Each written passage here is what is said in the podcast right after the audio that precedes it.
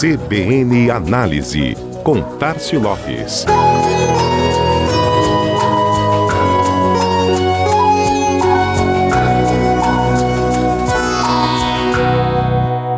Não são apenas as fake news que se multiplicam em tempos de pandemia.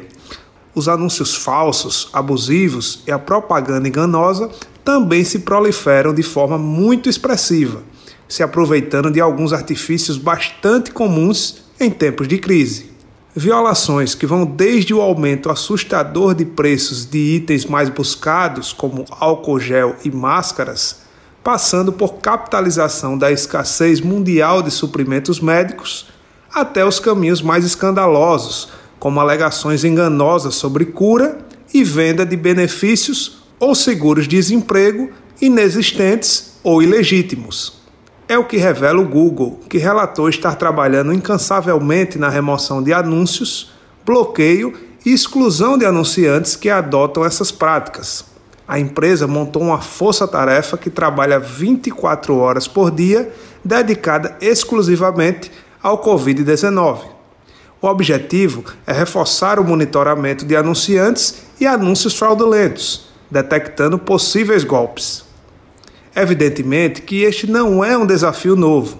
Só em 2019 foram 2,7 bilhões de anúncios removidos pela plataforma mais de 5 mil anúncios por minuto, sendo excluídos em todo o planeta.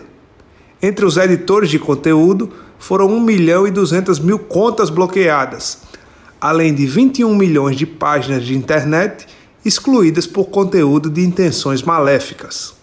Esse histórico, agregado ao cenário de pandemia, só poderia resultar em números ainda maiores em 2020. Scott Spencer, vice-presidente de gestão de anúncios de produtos do Google, falou em dezenas de milhões de anúncios relativos ao coronavírus removidos no último mês. Por outro lado, citou também os esforços da plataforma para levar até o público anúncios de governos, ONGs, hospitais e prestadores de serviços que sejam de interesse público. Esses são os dois lados do digital: democratização do acesso versus proliferação do fake.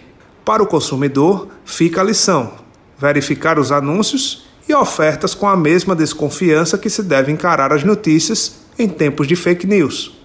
Checar as fontes, procurar sempre pelas marcas mais confiáveis do mercado antes de fechar qualquer negócio. Já o anunciante deve pensar não apenas na mensagem ou no que vai comunicar, mas em quem vai levar essa mensagem até o público propaganda enganosa e fake news normalmente se encontram no mesmo endereço: veículos de reputação duvidosa e sites pouco seguros. Já empresas, marcas e anúncios confiáveis têm outro ponto de encontro: veículos reconhecidos, sejam eles digitais ou tradicionais, como rádio, jornal, TV, mídia exterior ou qualquer outro meio. Lembre-se, anunciar é trocar credibilidade então observe sempre se o lugar onde você vai colocar sua marca transfere valor para ela. Este foi mais um CBN Análise. Tássio Lopes da Chama Publicidade para a CBN Maceió.